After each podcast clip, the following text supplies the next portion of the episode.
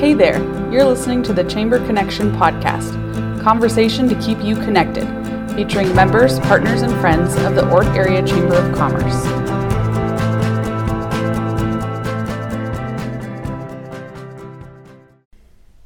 The sound of a piano is widely recognized, probably because you hear it more often than you think. If you listen close enough, you can hear it all around. In the elevator, while you're sitting in a waiting room, in your favorite love ballad, in the sound machine you use to sleep, or even in the headphones while you study for that big final.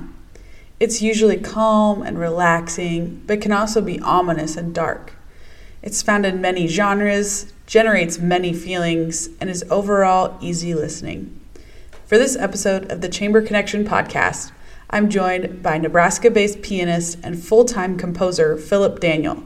Philip and I talk about his journey as an artist in Nebraska, his carefully curated sound, and most importantly, his upcoming show at the Golden Husk on Saturday, November 4th. So please enjoy Philip Daniel. All right. Hello, Philip, and welcome to the Chamber Connection podcast. We're so happy to have you. It's good to be here and really excited for the upcoming performance in Ord. Yeah. Yeah, I'm, I'm really excited to talk to you today um, and talk more about your show at coming at the Golden Husk on um, in November. Uh, but first, I kind of wanted to talk to you a little bit about like your journey as an artist in Nebraska. Um, I love talking with Nebraska artists um, and hearing their stories about pursuing art full time um, in Nebraska, because I think most people don't realize you can do that and that it is an option. So you you're in Lincoln, right? Yes, I'm based out of Lincoln. And are are you from Lincoln? Um, I kind of say I am because I've been here for so long. I grew up in California, but I've been I lived in Grand Island, went to Hastings College, went to school in Kansas City, and back in Lincoln. So Lincoln's my home. Oh, cool. Um, so when did you start playing piano? I started. My parents put me in piano when I was like seven, and I I took piano lessons my whole life, but really fought it as a kid. And then it wasn't until like high school where I was like, okay, this is pretty fun, and I feel like I'm decently good at it. And majoring in college, and so I'm like, I guess I'll I'm good at piano, so I'll I'll pick this, and then haven't really looked back since then. So. Yeah. I had no idea you can get a graduate degree in piano performance. Is that what you're yeah, it's and it was more geared towards classical. So I studied um all the all like the classical music and was just really immersed in that style. But I started writing like on my own time in grad school, my own music, and that's kind of what I found made me most happy is just creating something like originally and not just playing um, you know Beethoven and Bach and all that type of music. Yeah. And did, did I see you went to you went to school at Hastings College, right? Yes. Cool. So when did you kind of realize like piano playing could be isn't just something like you were good at and something you could do for fun, but more of a career? I started to realize that I could um, write music and perform for a living when I started to get into film scoring. Um, because I started to realize that like the genre I wrote in had like a very practical use and that people would actually pay me to write in like the field that I was um, in. And so I started working with a lot of directors. And, and then I also realized and kind of got like, I guess you could say a lucky break when um, I had a song land on a big playlist on Spotify. And I, it was kind of when that, when that happened, I realized like you could make good income um, through like streaming, which I didn't really know anything about. But like piano music is one of the most listened to genres. And so a lot of people like will put it on like for, you know, um, studying playlist or for like sleeping playlist or all that stuff. So I, I realized early on that like I was in a very good genre to like make it as a career, which mm-hmm. I'm very fortunate because it's different for like if you're one of six people in a rock band, it's it's a lot harder to really monetize that. Yeah, yeah. So you kind of mentioned it, but um, you know, apart from the touring you you do, what are you a full time composer then? Mm-hmm. Yeah, so I'm I'm here in my in my studio. Got a, got a couple. Oh, cool. Pianos. Um, I so I write like I said for film, So I write for documentaries, commercials, short films. I work with a lot of dance companies where I write custom music for their performances. Um, I write music for music licensing companies. So a lot of like directors, YouTubers, filmmakers will use my music on these sites. And then I also just write music and release it on streaming services. So Apple Music, Spotify. Um, and so it's kind of just a combination of all that stuff. So a lot of little things. Cool. So it would say be safe to say that like your clientele is kind of like all over like this. The- yeah. Cool.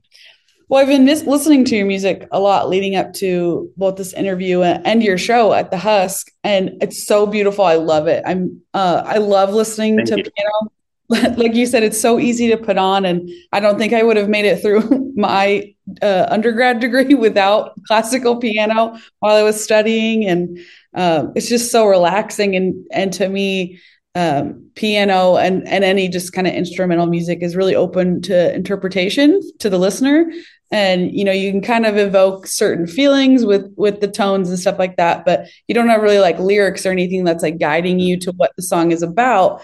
Um, so what do you what, what do you hope when you're writing a song that is there like a certain feeling you're trying to get you want the listener to have? Or how do you go about like putting together a song that's a good question. A lot of it is kind of like what I'm, I'm subconsciously feeling, and so a lot of it's like an expression of what I am feeling. But um, I I always aim like the core of everything I write. I want it to be like emotional, and so I guess whatever type of song it is to have like some to move the listener in some way.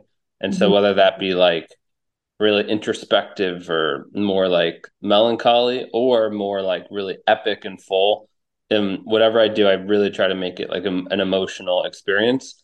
Um, and like you said like there's no lyrics. So i think the beauty of it is a lot of people can, can connect and like in their own personal way and and and it can move them differently person to person.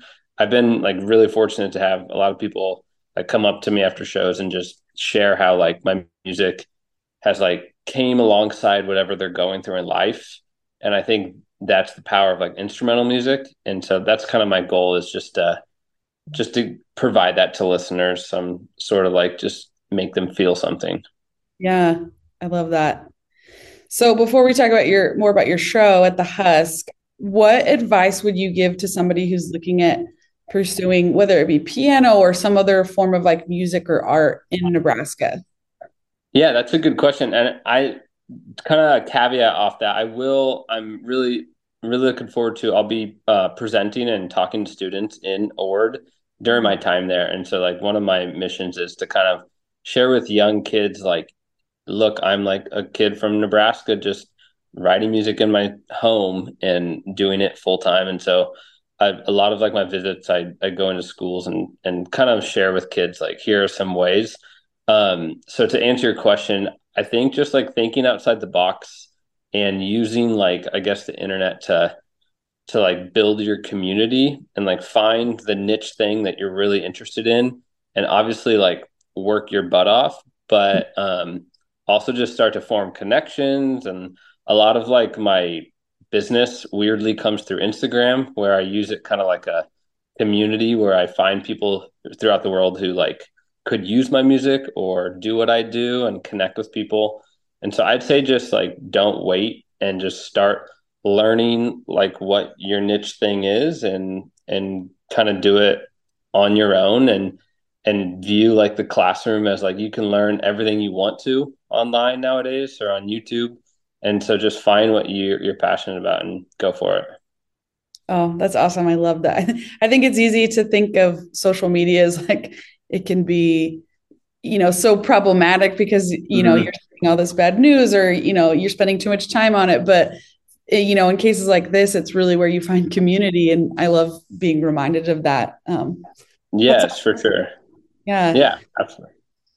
Yeah so um i've watched a couple of your youtube videos too. And and you it looks like you have quite the setup when you perform live. Like it looks like you have a couple pianos and like a soundboard and uh, it was really interesting. I was expecting you just to be like, you know, like sitting behind a, just a baby grand piano, but and you also have quite the catalog of of your own music. I, you've written like ten albums.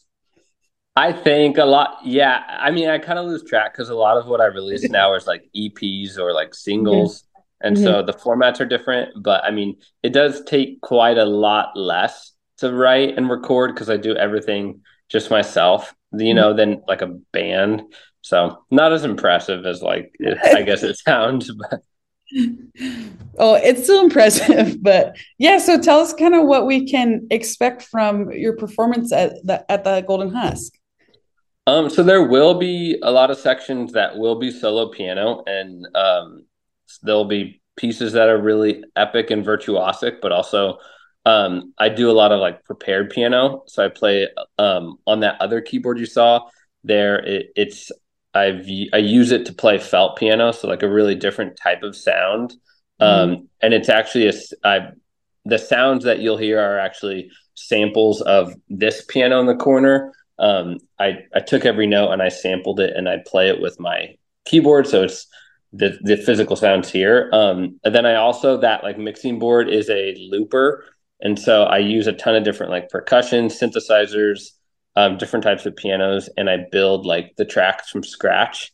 And so the second half of my concert's all like looping, and then the first half will be a lot of grand piano, uh, felt piano, and then there'll be some electronics. There'll be a ton of stuff because my goal is to really like create variety because I understand that like with instrumental music, it can get a little, you know, monotonous over two hours. So I'm, I really try to vary like all the sounds you'll hear and the moods and create just a very like immersive experience. So, yeah, that's cool. So cool. Yeah. The one video I was, I watched, you were doing some of the looping and, and I wasn't expecting that from a, a piano performance. So I think everybody will be surprised with your performance and that it's you know i think the the the notion would be like oh it's a lot of classic piano and like you said a lot of monotonous stuff but that's not the case. You do so many different things with the piano. Yeah and I, I hope that and that's kind of my goal is to kind of break down the barrier of like oh it's a classical piano show and a lot of people would a lot of young people too would just not be interested. And so i really try to create something like very fresh and engaging um, mm-hmm. that like every age of listener who whatever type of music they like will find something they enjoy from it. Yeah cool. Well one last question. I i um, had seen some of your music described as like a mesh of so many different types of piano, but is there a certain type that like when you sit down just to kind of like play around or, you know, maybe like work on your own skills that, you know, a genre that you kind of go to that you prefer to play? Um, that's a good question. I wish I could play jazz, but I feel like I'm not good enough at it. Um, but I really, I'm inspired by a lot of like film score stuff.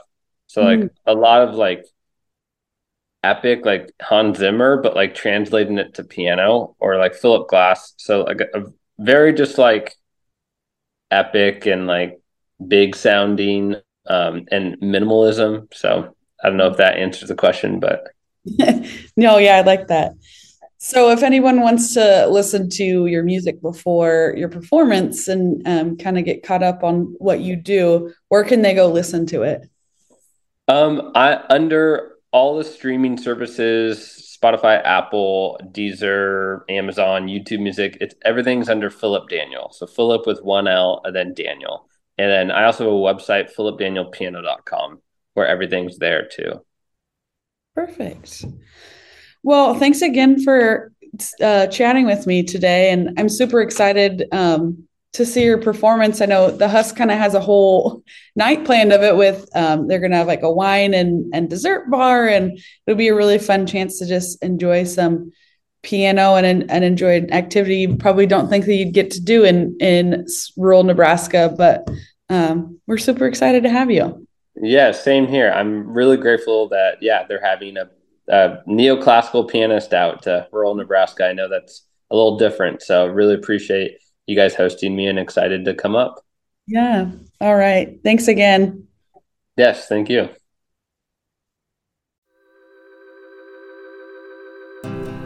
Thanks for listening to this episode of the Chamber Connection podcast. Visit the show notes for more information on how to stream Philip's music or how to stay up to date on all of his music and touring.